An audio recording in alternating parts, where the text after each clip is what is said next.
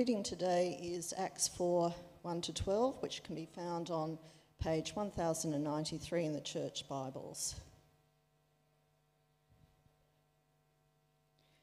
The priests and the captain of the temple guard and the Sadducees came up to Peter and John while they were speaking to the people. They were greatly disturbed because the apostles were teaching the people, proclaiming in Jesus the resurrection of the dead. They seized Peter and John and, because it was evening, they put them in jail until the next day. But many who heard the message believed, so the number of men who believed grew to about 5,000. The next day the rulers, the elders, and the teachers of the law met in Jerusalem. Annas the high priest was there, and so were Caiaphas, John, Alexander, and others of the high priest's family. They had Peter and John brought before them and began to question them. By what power or what name did you do this? Then Peter, filled with the Holy Spirit, said to them, "Rulers and elders of the people, we are being called to account today for an act of kindness shown to a man who was lame and are being asked how he was healed. Then know this, you and all the people of Israel, it is by the name of Jesus Christ of Nazareth, whom you crucified, but whom God raised from the dead, that this man stands before you healed. Jesus is the stone you builders rejected, which has become the cornerstone. Salvation is found in no one else, for there is no other name under heaven given to mankind by which we must be saved."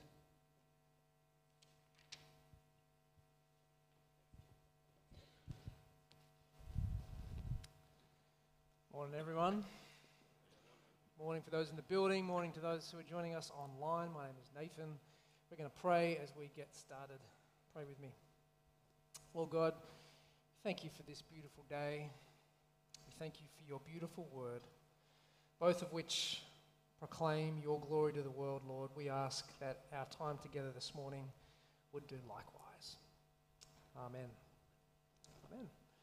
I like listening to podcasts about all sorts of different things. A couple of weeks ago, I listened to a podcast that had an interview with a Hindu priest.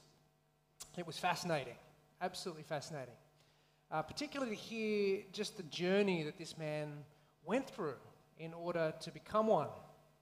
His name is Rahil Patel, and one of the things that really blew me away the most as I was listening to his story was the devotion and the commitment that it took in order to become a priest. When he was 25 years old, he was ordained, what they call a swami in Hindu religion. To do so, he actually had to run away from home at the age of 19, against his parents' wishes. And his parents were very strict adherents to Hinduism. They were devoted to it, and yet they didn't want him to go. They forbid him from going. The reason was because one of the vows he would have to make as a swami would be to never see or make contact with his family again. Big deal. And that wasn't all. As a swami, he would also vow to never own anything, not even the clothes on his back. He'd never have a bank account. He'd never earn a wage. And he would even vow to never even touch money again. He would never father children, he would never marry, he was not even permitted to look at a woman for the rest of his life. Then there was the training, and it was intense. Off in a remote Indian commune with 800 other people, he would wake at 4:45 in the morning, every morning. He would spend hours in prayer before having breakfast, and that would be followed by hours of intensive study that would often last until 11 o'clock at night. 5 times a month, they would fast from water and from food, up to 36 hours at a time. 5 times a month, even in the height of summer. And there was no day off. So he would do it 7 days a week, and he did it for 6 straight years before being ordained. And when he was ordained, he got sent into the field. His denomination in Hinduism boasted 1 million followers. And yet he was kind of tasked with the job of going to Europe He was assigned the entire continent, and over 20 years of ministry, he ended up planting 18 Hindu temples across Europe. Pretty impressive. I'm sitting there listening to it, basically in awe of the kind of devotion and the dedication that all of that must have taken him. It's remarkable. Of course, it raises a confronting question for the Christian faith. Is Christianity the only true religion? If you're just joining us for the first time this morning, we're in the middle of a series. This is the fifth confronting question that we're asking in the series Confronting Christianity. And I'm sure you've either thought this question, asked this question yourself, or perhaps been asked this question by someone before. Are we really willing to claim that Christianity is the only true religion? That Jesus is the only way? Because what does that say about people like Rahil? Are we really prepared to say that his devotion and his sacrifice was actually for nothing? How are you even able to say that? Like, isn't that arrogant in the extreme to make a suggestion like that? To claim that you've got a monopoly on the truth? You can feel the weight of those questions, right? A weight that really has only gotten heavier the further our culture shifts away from the idea of there being truth. 2016, the Oxford Dictionary's word of the year was post-truth. You know, we're kind of living in a post-truth world. In many ways, especially here in the West, we've embraced the promise of pluralism. Now, pluralism is a philosophy that really embraces the concept that all religions have a piece of the truth. Now, that's really the spirit, I think, that sits behind a question like ours for today. Is Christianity the only true religion? The implication, of course, being surely there are other truths that are out there apart from Christianity, surely. Now, a central claim of pluralism is that every religion is basically a response to the grand reality. They're all responses, different responses, and the differences are kind of chalked up as just cultural expression, different cultural expressions. But they all share one ultimate truth, and this is really what kind of binds them together, and it's their drive to reach beyond, to seek the infinite. That's something they're all doing, and they kind of all share together. And so in the end, no one has a monopoly on the truth, because this grand reality is too big. It's too big. Ultimately, it's unknowable. It's out of reach for any one religion. Just as Scott kind of described this morning, the parable of a blind man kind of grasping different parts of an elephant. Each of them think they've got something different. In reality, they're all holding just a different part of the same thing. I actually like the way it's demonstrated by Professor John Hick in his book, The Rainbow of Faiths. Hick is kind of one of the most influential champions of pluralism for the last 40 years, and he uses this sketch to make his point. I'm going to do a quick experiment. Take a look at the picture for me. What animal is it that you see? Put your hand up if you see a duck.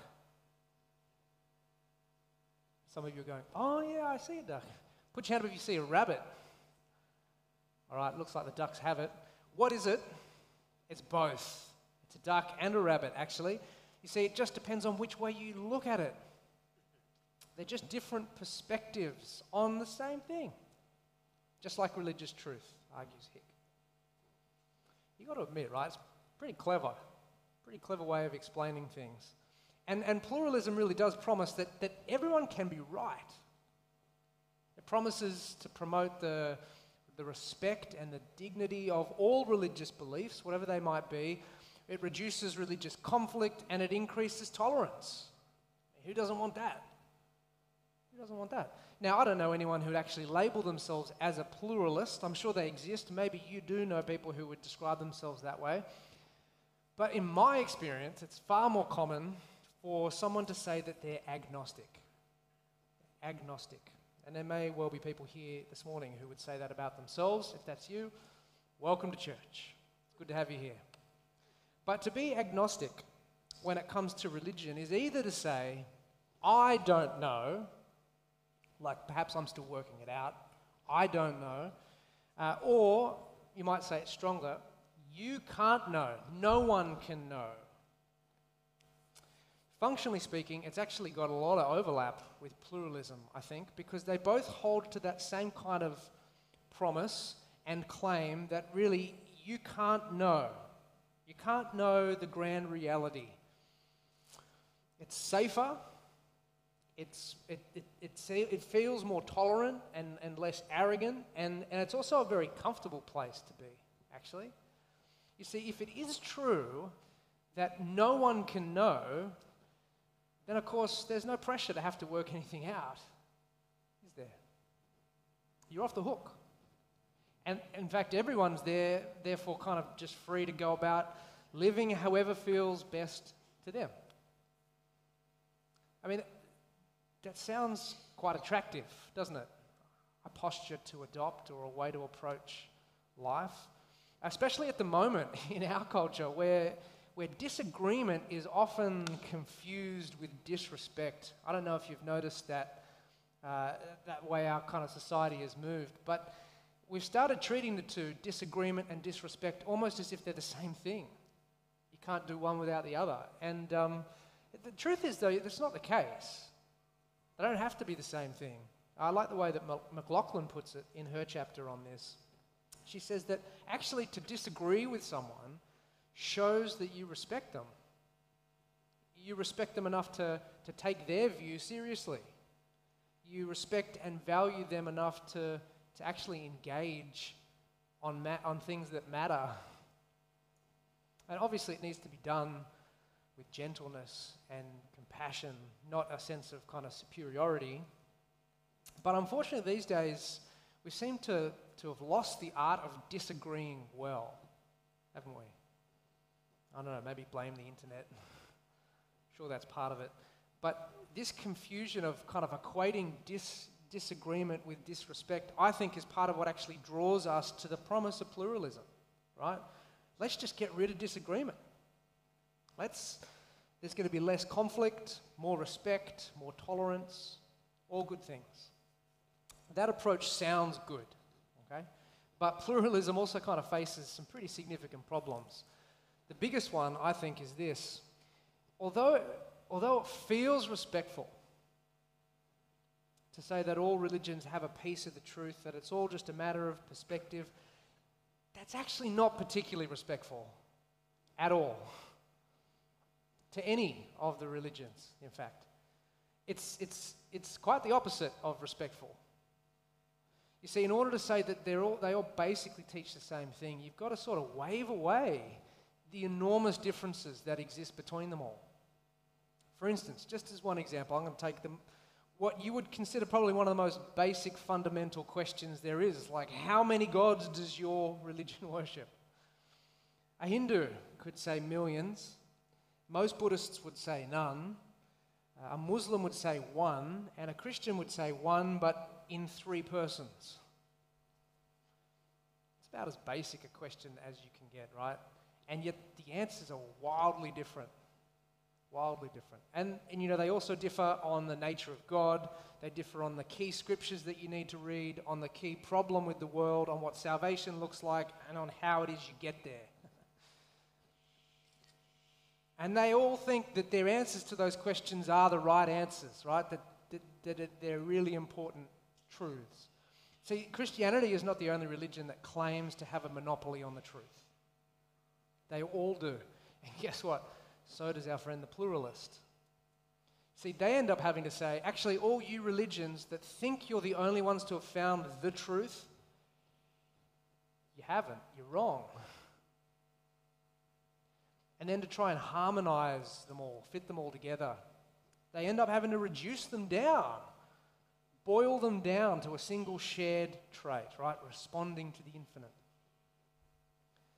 See, it's actually not as respectful and tolerant as it sounds at first. John Hick actually demonstrates this problem, this very problem, with his own illustration, which, thanks for the help. But you see, the duck-rabbit optical illusion looks very clever until you realize that in order for it to work, you basically have to reduce ducks and rabbits down to a single part, rabbit ears drawn to look like a duckbill. Truth is, there's way more to ducks than their bill, and way more to rabbits than their ears. And so if you're willing to take each animal on their own terms, as they actually are, it's very clear they actually look nothing alike, do they? Not in reality. They're both dangerously cute, though. And so it feels more respectful to say that all religions are basically the same. It's actually the opposite, though. It's dismissive, it's patronizing, and it fails to take any of them seriously on their own terms. I like the way that John Dickson puts it in A Spectator's Guide to World Religions. He puts it like this. He says, when we say all faiths teach the same things, we are doing a real disservice both to our own brains and to the religions themselves. I can't help feeling that the only way to say such a thing with a straight face is either to remain unaware of what the religions teach, which is perhaps bad for us, or to deliberately minimize their distinctives, which is probably unfair to them. So, where does that leave us? Well, if you want to find the truth, it actually means you need to examine religious claims on their own terms, to take them seriously, to look at them in their best light, because they may all be false, but they can't all be true. And if we examine them, we might find one of them is true. And you wouldn't want to miss out on that.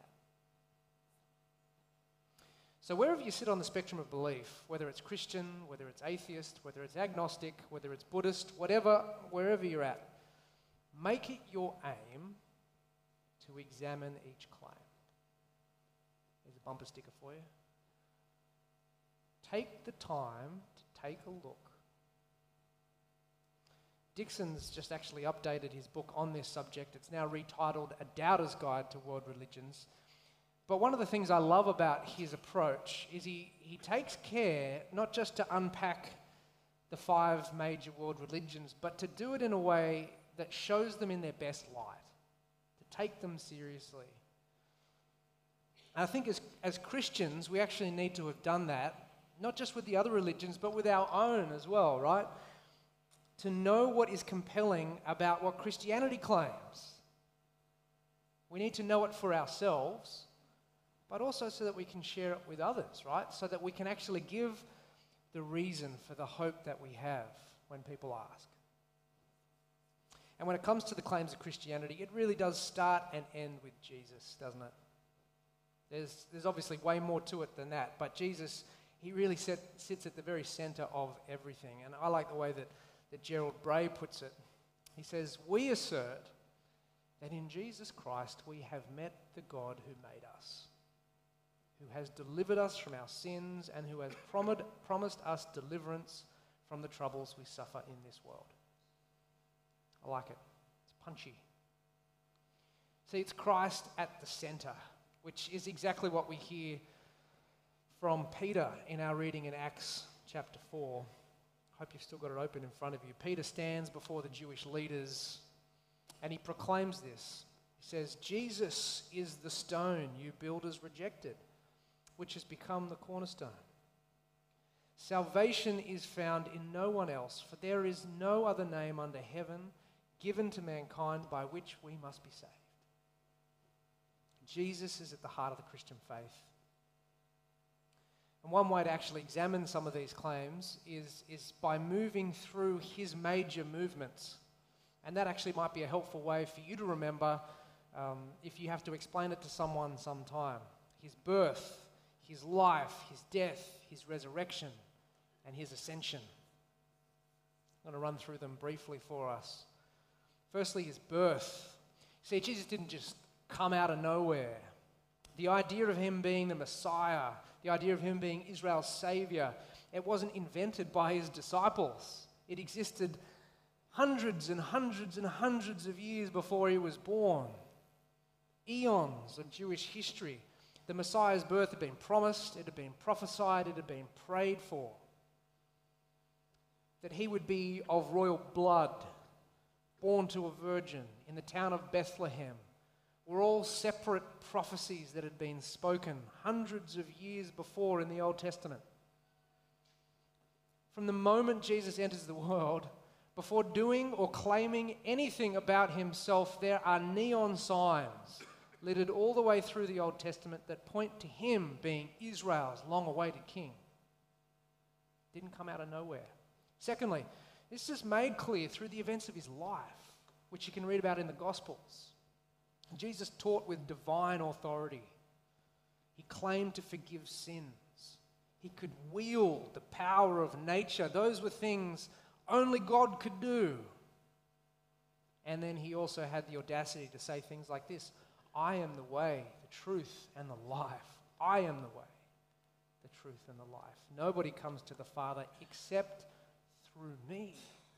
If you have seen me, you have seen the Father, he goes on to say. Pretty adamant, right? See, the truth is you can't think well of Jesus without also accepting that claim. You can't separate him from it. So he's either right or he's not in his right mind. Those are the only two options. Thirdly, there is obviously a lot to be said about the significance of his death. Just want to take a moment to say one thing about it. Consider the agony of the cross. I know we spent some time last week with Scott thinking about that question. The physical pain of crucifixion, definitely, and yet even more than that, the kind of relational and spiritual pain of being torn from his Father's side. The prospect is so terrible that it actually reduces Jesus to an anxious mess on the night before he died. And what does he plead to his Father? He says, if it is possible, take this cup from me. Yet not as I will, but as you will. See, the only reason Jesus dies that next day was because it was the only way. It was absolutely necessary. But consider this, if the pluralist is right and every religion has a handle on the truth in some kind of way, it actually renders Jesus' death as needless. It turns out there were other ways. It was possible, right? His Father could have taken the cup from him. I mean, that's a horrific thought, isn't it? The thought that Jesus didn't have to die and yet still did. And what does that end up saying about God? Fourthly, we get to his resurrection. The claim that Jesus rose 3 days after dying, it's the central claim of the Christian faith, isn't it? Like, everything hangs upon it. It's the proof that Jesus was who he said he was. Without his resurrection, Paul writes to the church in Corinth, your faith is futile and you are still in your sins, he says. So if you want to know where the truth of Christianity stands, it starts right here at the resurrection. Examine the resurrection, because the evidence is extensive. The accounts are early, by which I mean the original written sources they're dated to just a few decades after the events took place, which is completely unheard of in the ancient world. And it means that people who were still alive actually at the time who could contribute or challenge the accounts. This isn't some waffly legend slowly invented centuries after the event. These accounts are early, which is why they're based off eyewitness testimony. It's not friend of a friend of a friend of a friend of a friend of a friend of a, I heard someone say. These are people who are actually there and who saw it with their own eyes. We're told over 500 people saw Jesus risen. His disciples ate with him, spoke to him, even touched him. And they themselves then went and wrote about it. And curiously, they left in plenty of embarrassing details, stuff that you would definitely edit out or gloss over if you were making it up or if you were trying to make it sound more believable. The disciples, for instance, are surprised that Jesus rose from the dead. They weren't expecting it. They thought they'd been defeated. They were dejected. They look dumb. They lack faith. And then the first people described to have seen Jesus alive were women. Women who at the time were not thought trustworthy enough to testify in court, and yet they're the first ones to testify that it had happened. That's an uncomfortable truth when you're trying to convince people that it had happened, right? It makes it harder to believe. So it's only in there because that's what actually happened. And there are plenty of extra-biblical sources that confirm details in the Gospels, right? That Jesus was a real person, that he was executed by Rome, that his disciples were claiming he'd risen from the dead, and that they worshipped him as God. All of those are verified by major ancient writers like Tacitus, Josephus, Pliny the Younger. There are 10 different extra-biblical sources that attest to gospel details. And lastly, this is testimony that was excruciating. It cost the disciples everything. All but one of the 12 disciples got executed for holding to the truth of the resurrection. They weren't willing to give it up, even to the point of death. The very ones who were accused of making all this up were willing to die for it, right? But no one dies for a lie. They're actually willing to die precisely because death is no threat when you believe the resurrection is real. So there's 5 E's of evidence for you. Hopefully you can remember them next week. We'll give you a test. That brings us to Jesus' ascension.